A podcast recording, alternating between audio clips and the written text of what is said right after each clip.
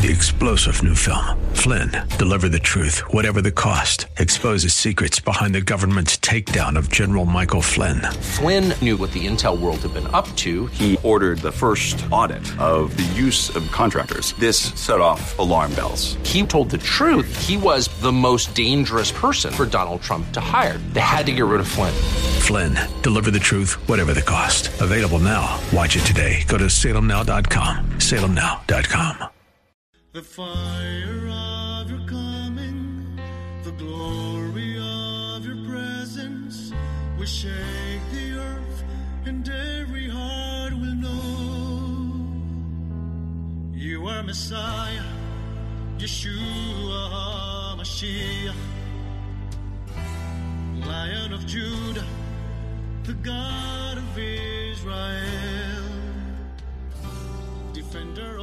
Shalom and welcome to the Heart of Messiah radio broadcast. My name is Steve Weiler and I'm the lead rabbi of Shoresh David Messianic Synagogues.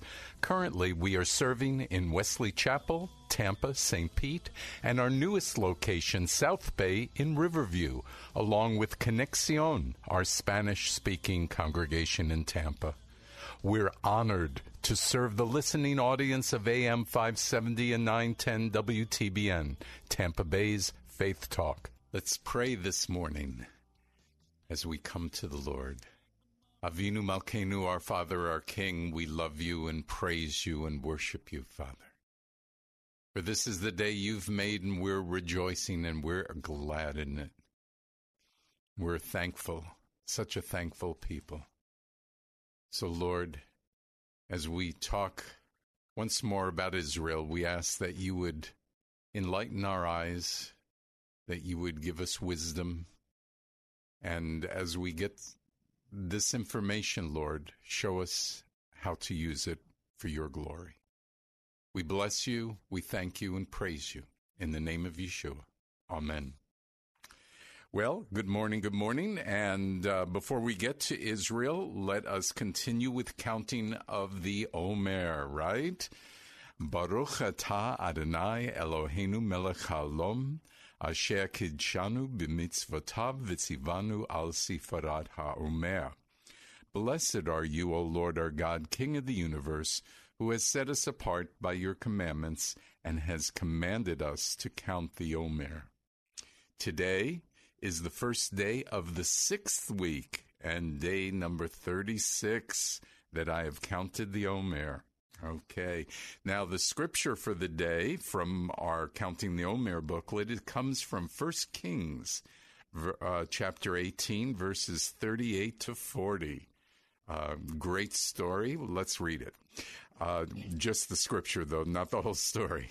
Then the fire of Adonai fell and consumed the burnt offering, and the wood, the stones, and the dust, and licked up the water that was in the trench.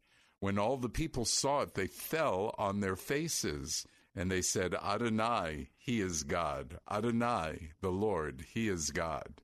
Then Elijah said to them, Seize the prophets of Baal, let not a single one of them escape just a, an amazing part of Scripture, uh, amazing miracle as uh, Elijah just called upon the Lord and he answered in a miraculous way. So the thought for this particular scripture uh, and counting the Omer was. Our God is a miracle working God. Everything in nature was created by God, and even man made structures would not be possible without the raw, raw materials, the physics, and the knowledge which comes from God, because God is a miracle working God. It's amazing. So, the challenge for the day is to write down a big miracle that you've personally witnessed, or one that someone else has experienced and told you about. And secondly, why do you suppose we don't see more miracles happening today. Or do we? What a great segue into a little summary from last week on Israel. In 1967, talk about miracles. There was a six day war that Israel won against Egypt, and the uh, Jordan and Syria. But the real miracle was that they regained Jerusalem, the complete city of Jerusalem. And why was that such a miracle? Well, because it was prophetic.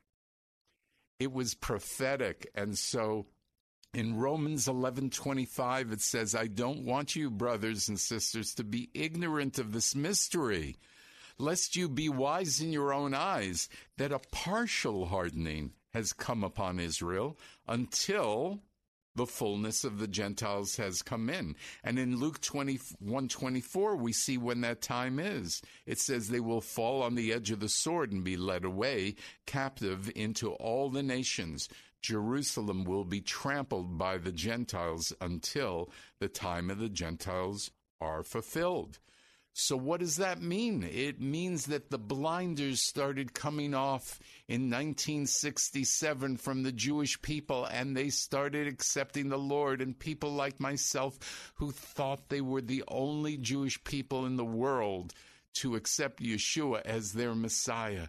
But then we started coming together, and in 1970 was the first Messianic synagogue, um, and and so we see the miraculous of God. God's miracles, not only in Israel, but putting together the messianic movement. So let's start from there, which we talked about a little last week. You know, at that time, General Moshe Dayan persuaded the Palestinians to stay in Israel, or a lot of them. And his plan was to give them education and to give them modern medical treatment and to employ them and hopes of, of building a bridge, you know, to the Arab world. But unfortunately, as you know, they uh, refused in 1948 to to have that happen, and so we, in a sense, had all these Arab refugees that were on the borders of Israel in the West Bank and the Gaza Strip. Now, besides them being refugees, there were refugees also from the Arab countries. And we see Jewish people leaving the Arab countries. I mean, can you believe it? 130,000 Jewish people left Iraq, and 280,000 left Morocco. I mean, that's unbelievable, isn't it? 90,000 left Egypt. So we see all of a sudden these Jewish people coming upon Israel and Israel having to learn how to take care of the refugees. Unfortunately, the Arab countries where the refugees fled from Israel did not take care of their refugees. They kept them as refugees. They kept them poor and used it for political purposes. In fact, in 1968, there was the Palestinian National Charter written. We see in 1973 that the Yom Kippur War uh, happened. And in 1982, we see that Israel sought peace and returned all of Gaza, including the uh, and all of the Sinai. I, am sorry, not all of Gaza, all of the Sinai, uh, including the oil fields and the air bases and uh, the hospitals, they gave that all back, which they had built up to Egypt in order to have peace. We know that there were still all these Palestinians in the Golan Heights and the West Bank, which made it very difficult, but Israel needed that land to be a buffer because you realize that in some parts of parts of Israel, Israel's only between 9 and 15 miles wide. And without the West Bank, I mean, the enemies could just come at, at will practically. Can you imagine just having a country 15 miles wide? I mean, that's like from Tampa to Brandon. that's pretty amazing. So you have to understand Israel kept the Golan Heights in the West Bank in order to preserve the country, to preserve peace. So in 2005, they tried it again. They withdrew from Gaza this time for peace. And of course, they got more war. And then Lebanon war in 2006. Now, here's something that's really important as you talk to your friends, and if some of them uh, don't understand why Israel has become a nation, um, look at it from a political point of view. None of the Arab nations became nations until the 20th century. I mean, the earliest one was Egypt in 1922.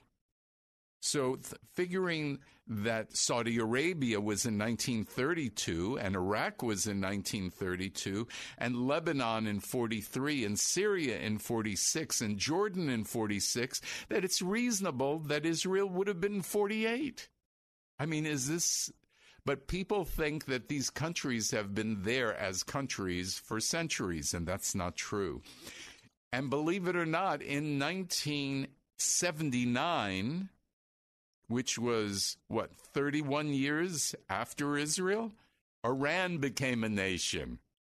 How about that one? Okay. So Israel's population currently is about 8,300,000.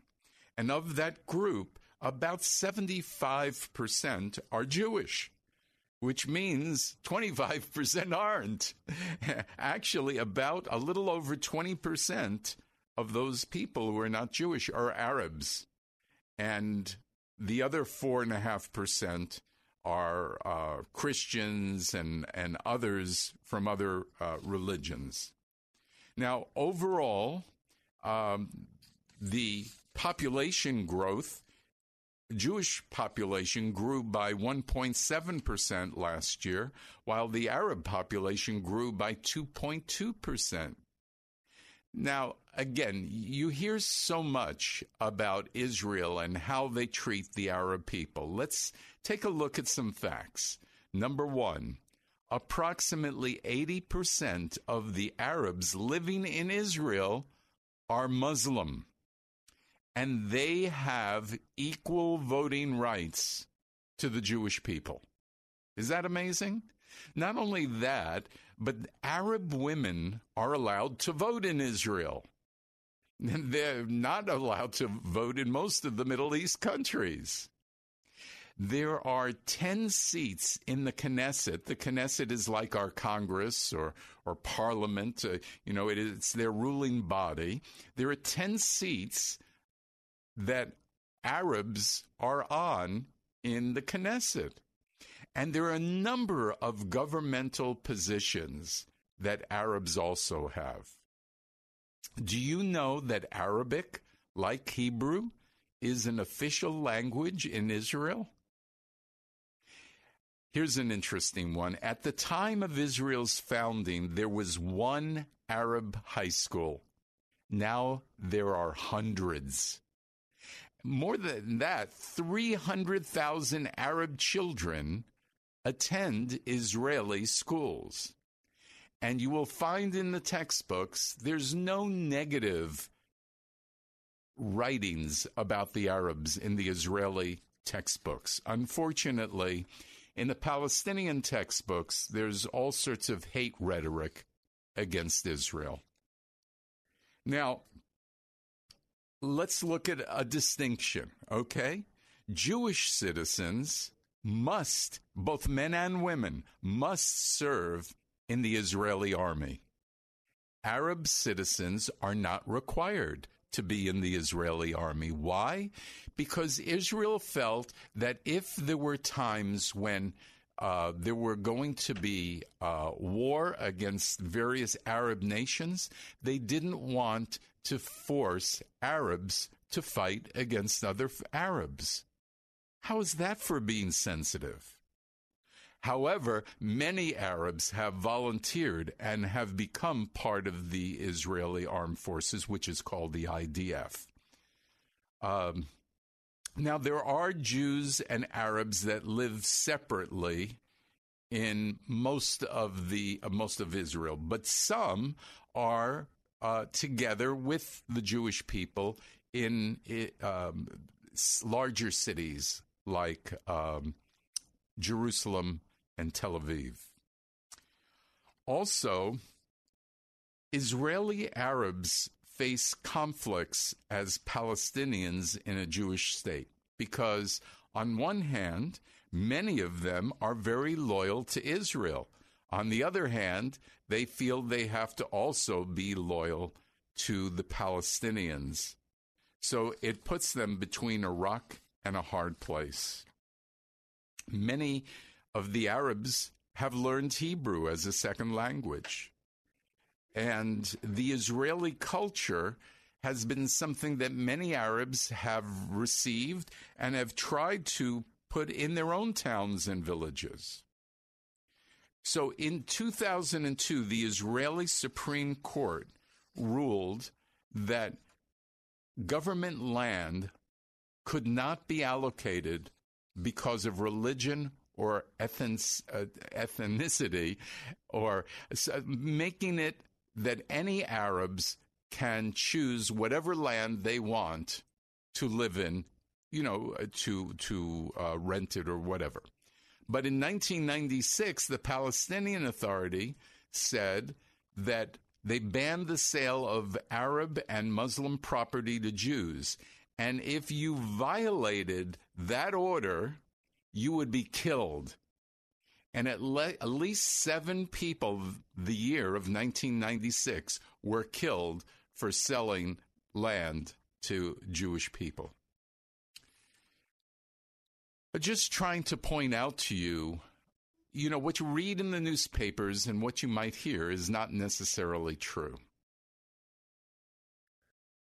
When Israel captured the West Bank and the Gaza Strip in 1967, Israel improved the conditions for Palestinians so that under Jordan, they were starving and poor but under Israel, there were universities opened and hospitals and modern conveniences, and they got jobs in agriculture.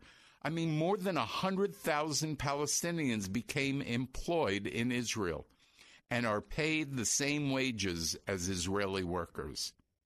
And so that stimulated growth. Now, honestly, when there was a rise in uh, terrorism, Palestinian terrorism, Israel had to take uh, procedures to stop too many Palestinians from coming into Israel.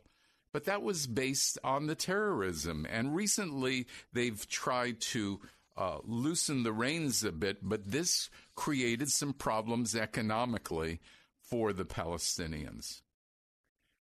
But the summary of all of this is when you hear news reports that talk about Israel, please put it into context. Know the facts, pray and understand what's currently going on.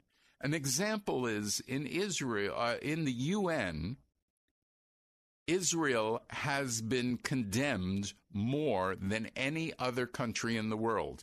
Even countries that systematically kill their own citizens have not been condemned as much as Israel in the United Nations.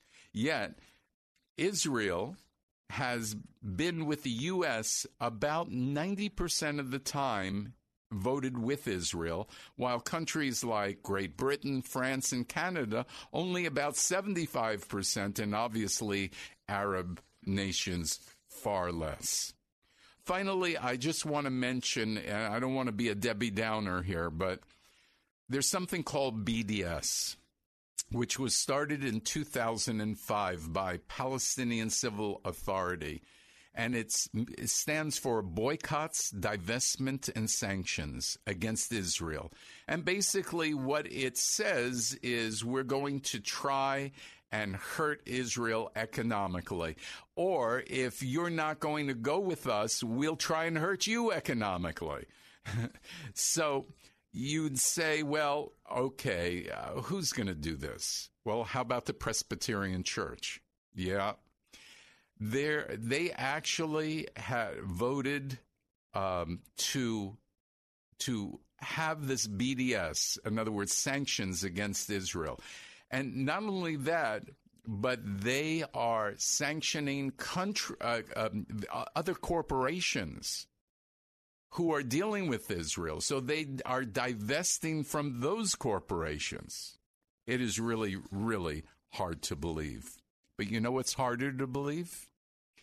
In our own area, there is tremendous anti Israel, anti Jewish sentiment. There was actually a, um, a billboard near USF a couple years ago, and it said 10,000 students silenced. End USF investments in Israel Israeli apartheid. Can you imagine that? And the reason that was is because 10,000 signatures were signed against Israel. It's it's just amazing. And if it were not for the state um, legislators, USF would s- stop doing business with Israel. But they stopped that. Uh, other colleges that are dealing with this, I mean, there are, almost every college is dealing with this issue right now. And to give you an example, Princeton had a recent um, election concerning uh, Israel and divestment, and 47% voted for divestment, and 52% were against. That's pretty close, wouldn't you say?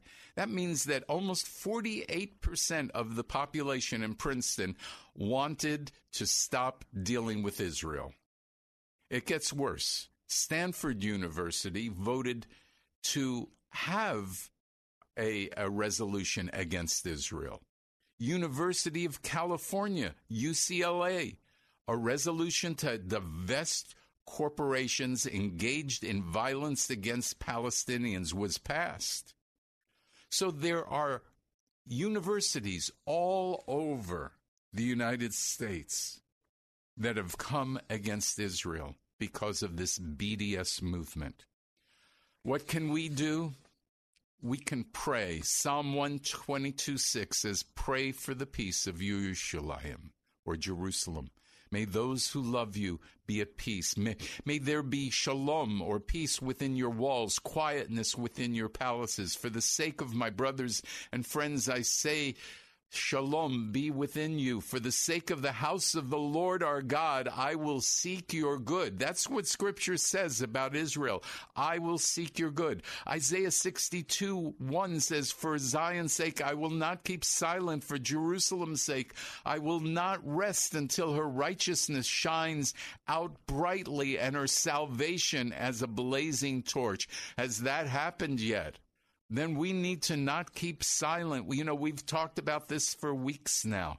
Never forget, never again, and never be silent. So, can I ask you, as believers in Scripture, to support Israel? Not because they're perfect. The United States isn't perfect either, and we support the United States, right? We are to support Israel. We are to bless Israel. And we can be assured that when we bless Israel, as it says in Genesis 12:3, we too will be blessed. Well, time's up. If you can help us financially with this program, we'd be blessed. If you would call Karen at 813 831 5673, let her know that you want to support this program. That would be fantastic. May the Lord be your first priority, and may you grow in your desire to have a heart like the heart of Messiah. Would you join me as we close in prayer? Abba, Father, Teach us your ways so that our hearts would be hearts of flesh and not of stone. May our words and actions always reflect the heart of Messiah, so that everyone who meets us will know that Yeshua is our Messiah and King. You are Messiah, Yeshua HaMashiach, Lion of Judah, God of Israel.